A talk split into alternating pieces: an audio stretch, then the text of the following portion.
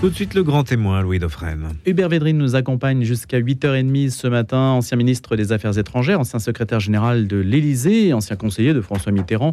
Il est déjà venu sur notre antenne à plusieurs reprises. Il est consultant international depuis 20 ans. Bonjour Hubert Védrine. Bonjour. Ma première question justement, c'est depuis 20 ans, puisque je crois que c'est depuis 2003 en fait que vous êtes euh, en quelque sorte en, activité solo de conseil. Est-ce que...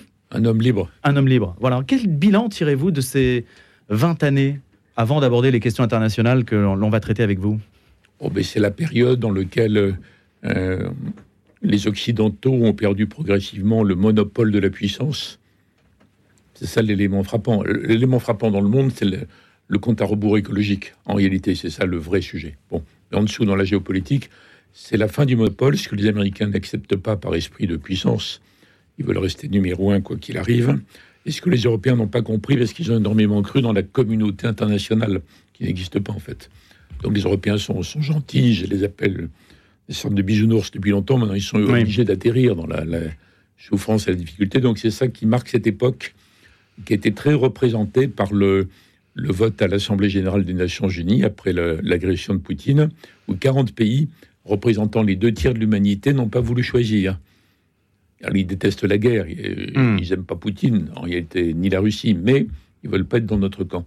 Donc il faut que nous, les Occidentaux, nous, les Européens, même nous, les Français, qui sommes tellement euh, bavards et chimériques, euh, on devrait intégrer ces éléments pour euh, défendre notre civilisation, notre, nos sociétés européennes dans l'avenir, qui sont quand même les, les meilleures ou les moins mauvaises qu'on ait jamais vues. Il y a des victoires de la paix, éventuellement. Est-ce qu'il y a des conseils que vous avez donnés qui ont été suivis? Non, mais je ne suis pas de conseil au gouvernement. Hein. Non, mais des analyses des, à travers les livres, les discours, est-ce que vous estimez que vous avez été suivi par moment? Attendez, euh, on a tous l'actualité en tête, une actualité abominable. Moi, je suis révolté, en dehors du fait que je suis écœuré, épouvanté par les, ce qui s'est passé qui est atroce et ce qui va suivre qui sera atroce aussi. C'est que tous les gens qui ont œuvré pour un État palestinien pendant des décennies, qui ont été contrecarrés par des cinglés fanatiques en Israël et chez les Palestiniens, sans arrêt. Il y a une équivalence entre les deux? Non, il ne donne pas des questions pièges, c'est idiot. euh, le, il y a eu des gens de part et d'autre. Il y a eu à certains moments, quand le processus de paix devenait crédible, à un certain moment, il y a eu des fanatiques palestiniens pour mettre des bombes dans des autobus en Israël. Et quand Yitzhak Rabin, le plus remarquable des grands hommes israéliens de la période contemporaine, avançait vraiment, il était assassiné par un fanatique juif, béni par certains rabbins, ce que Netanyahou n'a jamais condamné. Rabin qui disait qu'il avait un, courage dingue et une intelligence remarquable, l'homme qui avait combattu les Palestiniens dans les intifadas.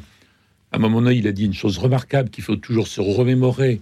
Il a dit Je combattrai le terrorisme comme s'il n'y avait pas de processus de paix. Et là, c'est pire que du terrorisme, c'est une vraie guerre, là. Et il ajoutait Mais je poursuivrai le processus de paix comme s'il n'y avait pas de terrorisme. Il a été tué pour ça. 96. C'est quand même effrayant. Alors, donc, tous les, moi, j'ai, je suis très révolté parce que j'ai participé à tout ça et j'ai connu tous les, les, Israéliens, les Palestiniens, les Arabes, les autres, enfin ceux d'entre eux qui voulaient aller vers une solution, ce que les fanatiques de part et d'autre ne veulent pas.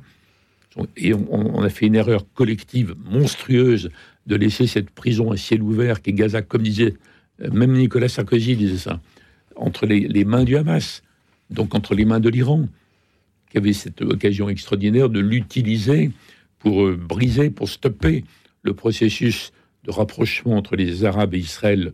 Vous savez, les accords d'Abraham, mmh. en fait, qui faisaient l'impasse sur les Palestiniens. Et que l'idée qui s'était répandue partout, qu'il n'y avait plus de problème palestinien, on s'en fiche. Donc c'était vraiment donner une bombe à retardement entre les mains de la, entre les mains des pires fanatiques. Maintenant, vous dites que l'Arabie Saoudite même va devoir s'occuper des Palestiniens, alors qu'elle les avait complètement oubliés. Bah, le projet de l'accord d'Abraham, c'était disons, en passant les Palestiniens par part des profits.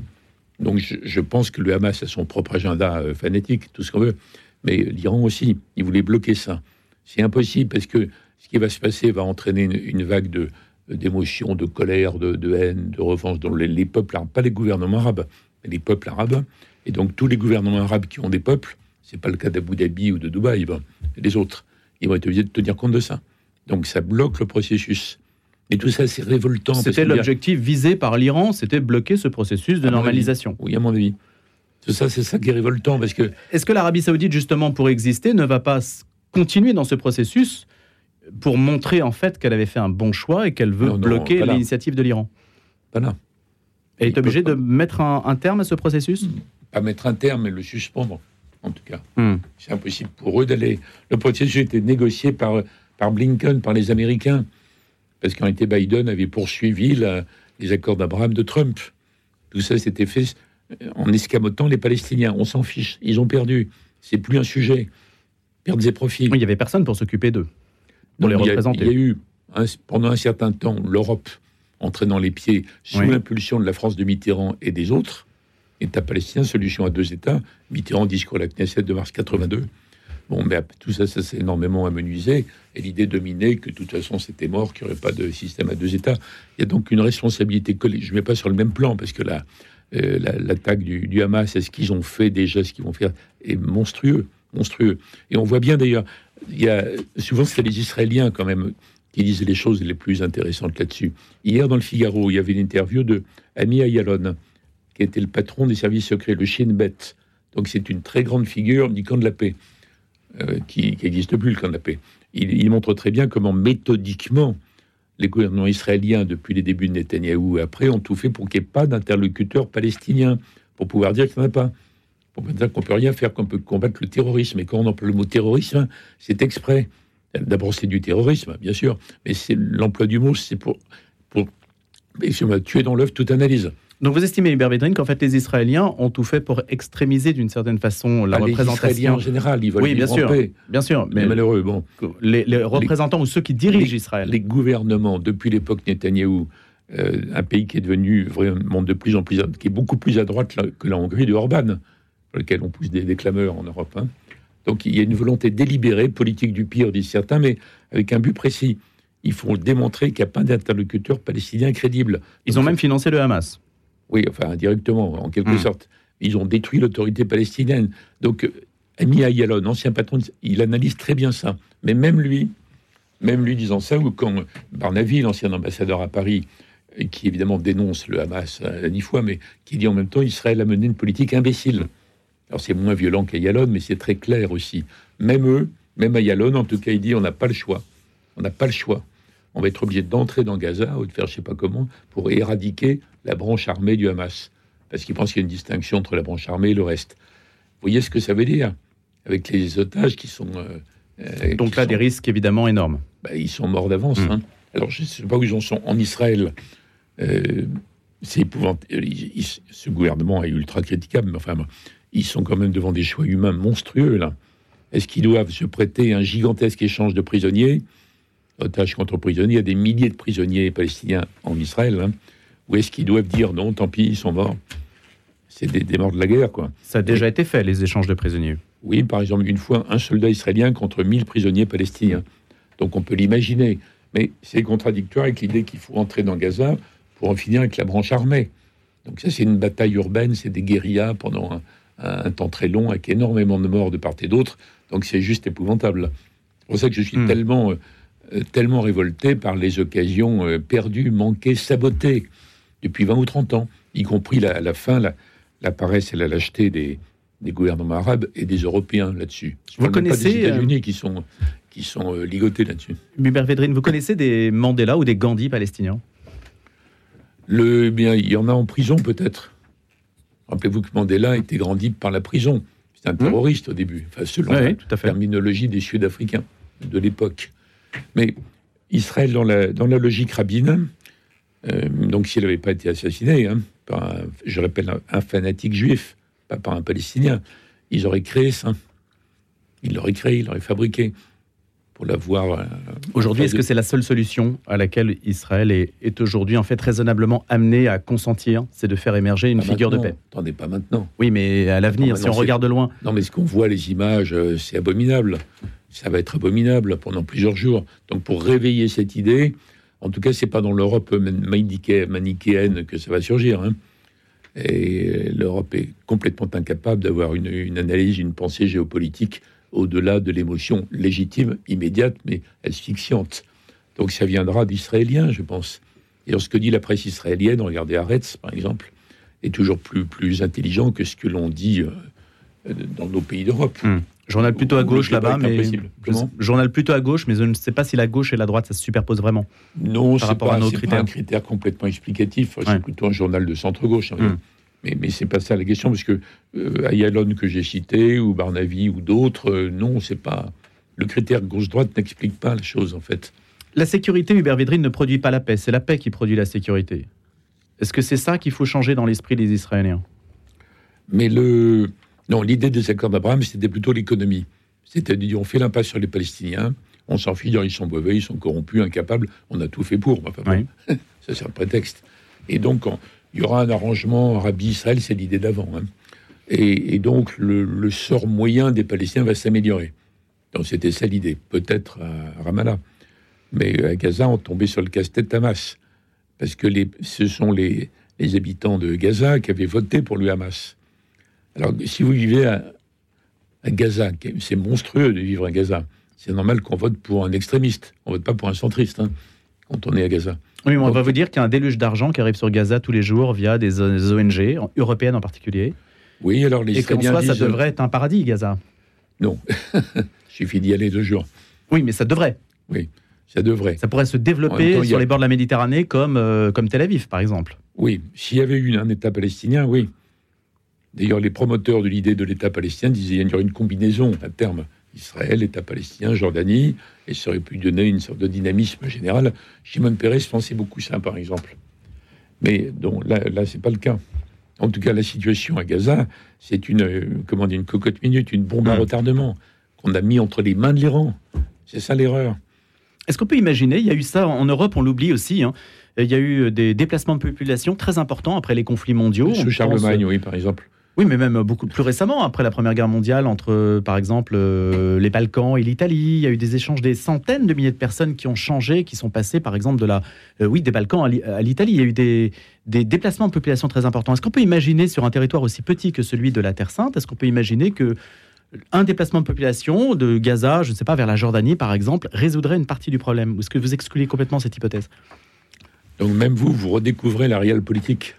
Bah écoutez, je ne sais pas, je- j'essaie de mettre les choses sur la table avec vous. Ce qui s'est passé à la fin de la Deuxième Guerre mondiale n'a rien à voir avec les, entre guillemets, les valeurs qui sont les vôtres, vous savez, en un seul mot, qui est devenu le- une sorte de jargon euh, moderne. Ça n'a rien à voir.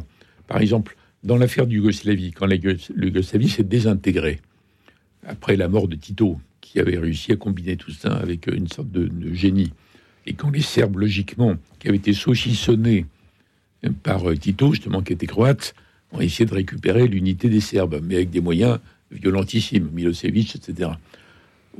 Quand on s'en est occupé, parce qu'on avait autre chose à faire, il n'y a pas de communauté internationale, chaque pays a ses soucis. Bon, quand euh, l'affaire a commencé à dégénérer vers euh, 90, Mitterrand avait eu l'idée avec Badinter, mais c'était très tard. Très tard, mais Perrault a eu l'idée d'imaginer des référendums dans chaque euh, république fédérée ou chaque morceau pour éventuellement corriger les frontières. Il y aurait pu y avoir des déplacements dans l'ordre, pacifiquement, Hum. euh, pour corriger ça. Évidemment, ça a été balayé par les événements, parce que la, euh, la guerre serbo-croate, puis en Bosnie, a, a tout fait éclater, bien, bien sûr. Mais c'est presque impensable aujourd'hui. Et d'ailleurs, ce que vous évoquiez, transférer les gens de Gaza, les 2 millions, en Jordanie, ça c'est une vieille idée israélienne euh, pour éviter l'État palestinien. Il y a certains radicaux pro-israéliens, euh, j'en ai entendu il y a pas longtemps d'ailleurs, qui ont, ils auraient mieux fait d'expulser tous les Palestiniens. Oui, alors, C'est 48 et puis, euh, ou après 67. Hum. En tout Et- cas, il y a longtemps. En tout cas il y a longtemps, épuration ethnique en gros, mais il y aurait deux États antagonistes. Il y aurait Israël et Jordanie, donc l'État palestinien, qui à la longue aurait conclu une sorte de paix de coexistence. Donc il se trouve des, des Israéliens sophistiqués, puisqu'on n'y arrive pas, puisqu'on n'arriverait pas à détacher les, les territoires, que les colons, euh, qui sont des fanatiques euh, en, géné- en général, ont créé des faits accomplis, ça aurait été plus clair de faire de la réelle politique brutale. Mais ça, c'est un autre monde que le, Hum. que l'époque dans laquelle les Européens sont dans leur tête, en tout cas. Donc je vois pas qui peut dire ça, je vois pas qui peut le faire, et je vois pas. En plus, ça, ça règle en rien les abominations actuelles et le fait que ce- cette population de Gaza qui est prisonnière du Hamas lui-même prisonnier de la situation générale, il est même dépendant des Iraniens et de l'argent du Qatar. Enfin, ça règle rien. Est-ce que même, même, votre idée radicale, la israélienne radicale, là, ah, c'est pas mon idée, c'est une idée euh, à la lumière de l'histoire. On peut se dire, en fait, les frontières sont des sources de paix.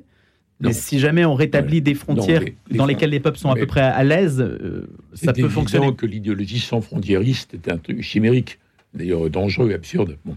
Mais les frontières ne sont pas automatiquement une source de paix. On a hmm. mille exemples inverses. Les frontières sont une source de paix si c'est l'aboutissement d'un règlement, que c'est géographiquement et politiquement clair et que à partir de là s'organise un bon voisinage. Il y a des travaux formidables de Régis Debray, de, Michel Fouché sur l'utilité des frontières. Donc je ne suis pas du tout sans frontieriste. Hein. Ça aboutit à l'inverse de ce que les gens recherchent. Mais là, je vois pas comment on peut plaquer cette idée. Moi, rien ne me choque, parce que vu ce qu'est hmm. l'histoire du monde, l'état réel du monde, bon, on peut, on peut tout entendre. Mais je vois pas comment vous pouvez plaquer ça là, sur la situation actuelle. La, Hubert Védrine, la mentalité... Et ça va s'aggraver, là avant de peut-être. Vous parlez d'un risque d'escalade régionale, puisqu'on n'est plus dans le terrorisme, mais la guerre. À Gaza même. À Gaza même. La situation humanitaire, situation euh, militaire les, les, Israéliens, alors c'est peut-être de leur faute, mais enfin bon, c'est quand même épouvantable pour eux, les malheureux. Ils sont devant des choix atroces en disant est-ce qu'on se prête, on en parlait il y a quelques minutes, hein, un échange prisonnier contre otage. Il y a une partie de l'opinion israélienne qui va demander ça, et une autre qui va dire non, les otages sont déjà sacrifiés. Donc il faut attaquer dans Gaza, bataille terrestre, avant même la question de la généralisation, de l'élargissement. Hmm. Il y aurait élargissement que si euh, Israël voulait, enfin je ne sais pas ce qu'ils vont décider dans leur cabinet de, guerre, hein, euh, est-ce qu'ils voudraient taper sur l'Iran? Que ferait l'Iran dans ce cas-là? Euh, Tout le monde s'en mêlerait, y compris les Chinois. Donc là, là, il y a un élargissement possible, mais qui peut en même temps, disons, bloquer le truc la crainte de l'élargissement du conflit peut finalement aboutir à une certaine euh, localisation de celui-ci sur Gaza. Ce qui est étonnant, c'est que les territoires, les autres territoires palestiniens ne s'embrassent pas aujourd'hui. Pas encore. Alors qu'on aurait pu imaginer que tout de suite euh, la, chose, euh, la chose se déclenche à, l'échelle de tous les territoires. Oui, et puis au, Liban aussi, hmm. au sud du Liban. Ça peut vouloir dire qu'il y a une action coordonnée. C'est non. Non. Non, parce que ce qu'a dit le Hezbollah, c'est le minimum. On n'a pas l'impression qu'il y ait une opération coordonnée Hezbollah. Et Hezbollah, Hamas. Iran, Hamas, oui, je crois. Il n'y a pas d'épreuve, mais je crois. Et avant l'élargissement, il y a quand même l'horreur actuelle. Hein. L'horreur qui a eu lieu, l'horreur qui va avoir lieu. Et comment ces malheureux peuples enchaînés dans une sorte d'interdépendance mortifère, comment les aider à en sortir? Ça ne sert à rien de dire ça aujourd'hui, mais hmm peut-être dans 15 jours. Quelle part, euh, Hubert Védrine, euh, attribuez-vous aux mentalités, aux motivations éventuellement religieuses, à ce qui habite l'être humain dans la détermination de ses choix? Parce qu'on se dit, on, règle la géopolitique comme sur un, échiquier, mais d'abord, il y a de, il y a de l'humain et, leurs incompréhensions mutuelles. Est-ce que ça... Non, je ne dirais pas d'abord. Non? Je pense que c'est un, un, élément, excusez-moi de dire ça ici, mais qui aggrave tout. Mais ce n'est pas l'élément fondateur. Le point de départ, c'est deux peuples pour une même terre. Mais deux peuples cousins Si on veut, enfin bon, c'est pas parce qu'il y a les religions révélées. Mais au départ, il y a une bataille territoriale. Les Palestiniens disent on est chez nous, on est chez nous. Les autres disent non, vous êtes en Judée, Samarie, c'est à nous. Donc il y, a, un conflit territorial. Évidemment, comme ce sont des peuples très religieux, et il y a un élément religieux qui, qui aggrave, qui envenime mais qui n'est pas la cause première. Bah, déluge d'Al-Aqsa, hein, c'est une... Bien sûr, mais ça c'est la rhétorique. Des références euh, Et Biden a dit qu'on était en guerre contre le diable. Mm. L'Occident est issu de la chrétienté. Bon, euh, ce sont des délires verbaux qui ne. mais ça ne correspond pas à des réalités pour vous. Enfin, pas le point de départ. J'ai dit que oui, ça joue. mais pour moi, ça envenime. Ça envenime, ça aggrave, ça peut rendre encore plus insoluble, mais c'est pas le point de départ. Au départ, c'est pas une guerre religieuse. Il y a plein de guerres religieuses, vous savez bien, partout. Entre les religions révélées, au sein d'entre elles, c'est pas le point de départ. Il y a un point de départ territorial. Est-ce qu'on est en Cisjordanie ou en Judée-Samarie? L'autre option, puisqu'on parlait tout à l'heure des frontières, Hubert Vitrine, ça aurait été non pas les deux États, mais de, de voir les choses de manière plus vaste, c'est-à-dire un ensemble dans lequel Israël pourrait s'intégrer. Alors évidemment, on rêve euh, ou, on fait totalement de la fiction, mais de se dire euh, résolvons la question des frontières en supprimant le découpage intérieur et en intégrant un ensemble qui pourrait ressembler, je ne sais pas, à une sorte d'Union européenne. Vous voyez ce que je veux dire? Un ensemble plus vaste. Euh, l'exemple n'est pas terrible parce que non, mais je sais pas. L'Union européenne déjà c'est quand même un, fonctionne plus très bien. Faut s'élargir à 35, donc c'est pas c'est pas un modèle formidable à leur donner. Bon. Mais c'est un peu l'anti-modèle. On est un peu dans, vous voyez, on, on, mais- on a deux modèles très très opposés. Est-ce que est-ce qu'on peut pas s'inspirer aussi de ce que les Européens ont réussi à faire pour surmonter leurs conflits Mais non, c'est pas c'est pas les Européens qui l'ont fait. L'Europe est la fille de la paix, pas la mère de la paix. Qu'est-ce qui a établi la paix en Europe? C'est les soviétiques à Stalingrad en résistant et en brisant une partie de l'armée allemande et les Américains par le débarquement et puis par le plan Marshall. Ils ont embarqué tout le monde, y compris la France qui ne voulait pas que l'Allemagne soit réarmée. La Constitution européenne qui démarre en vrai à partir de 1957, c'est une fille de la paix. C'est très remarquable. hein. Mais ce qu'ont fait les Américains à l'époque Truman est génial. Ça n'a rien à voir. Donc c'est pas les Européens entre eux qui ont dit on avait fait la guerre, on va faire la paix. Ça c'est c'est vraiment le- l'Europe à raconter aux enfants. Ça. Oui, mais il y a bien il y a bien quelqu'un qui a emmené les autres. Les Américains. Hmm. Les Américains. Alors qui peut emmener aujourd'hui les autres? Les Américains auraient pu, s'ils avaient été courageux, s'ils n'avaient pas été terrorisés par la, disons, le- la branche la plus radicale des pro-israéliens. Ils auraient dû mettre tout le paquet sur l'État palestinien, bien sûr.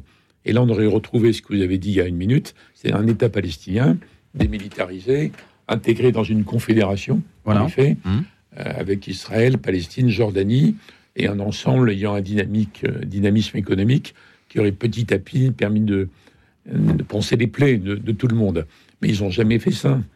Les Américains auraient dû, quand Mitterrand avait eu le courage immense, on était vraiment pro-israélien, politiquement, culturellement, euh, disons philosophiquement, le courage de parler d'État palestinien à la Knesset en mars 82, lui Mitterrand quand même.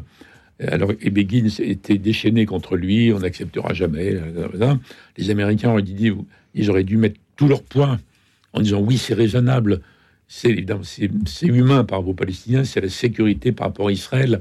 Ils ont fait toujours l'inverse.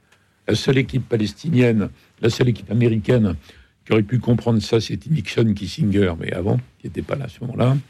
C'était George Bush père et Baker, qui lui n'était pas intimidé par les nationalistes israéliens. Bon, mais ça n'a pas eu lieu en fait, ça n'a pas fonctionné. Donc il y a une défaillance américaine gigantesque. Et le retour de Trump si jamais il revient au pouvoir? Alors lui, c'est un. Alors on ne sait pas très bien ce qu'il pense en vrai. Il s'est comporté comme un, un pro-israélien, c'est-à-dire un pro-nationaliste israélien, un pro-Netanyahou euh, total. Décision de transfert de Mhm. l'ambassade, des choses comme ça. Et c'est lui qui a lancé les fameux accords d'Abraham, poursuivis par Biden, qui étaient fondés sur. euh, C'est séduisant pour les gouvernements arabes, un arrangement général, mais en oubliant les Palestiniens. Donc sans doute il reviendrait à ça et il emploierait euh, la théorie la rhétorique contre le terrorisme, j'imagine. Enfin, j'en sais rien. Trump est en réalité imprévisible. Un point d'interrogation. Dernière euh, réflexion quand Vladimir Zelensky dit euh, Vladimir Poutine veut déstabiliser le monde entier et peut-être derrière euh, Non, bien sûr que non. cette action, c'est ce qu'il a dit hein, Non, mais sur les médias français. je comprends que Zelensky, qui redoute énormément le retour de Trump, et qui donc va prendre des initiatives variées avant, je comprends qu'il dise ça, mais ça n'a aucun... C'est pas vrai. La, la Russie va peut-être essayer de tirer les marrons du feu, ça c'est possible maintenant, mais ils n'ont joué aucun rôle dans le déclenchement.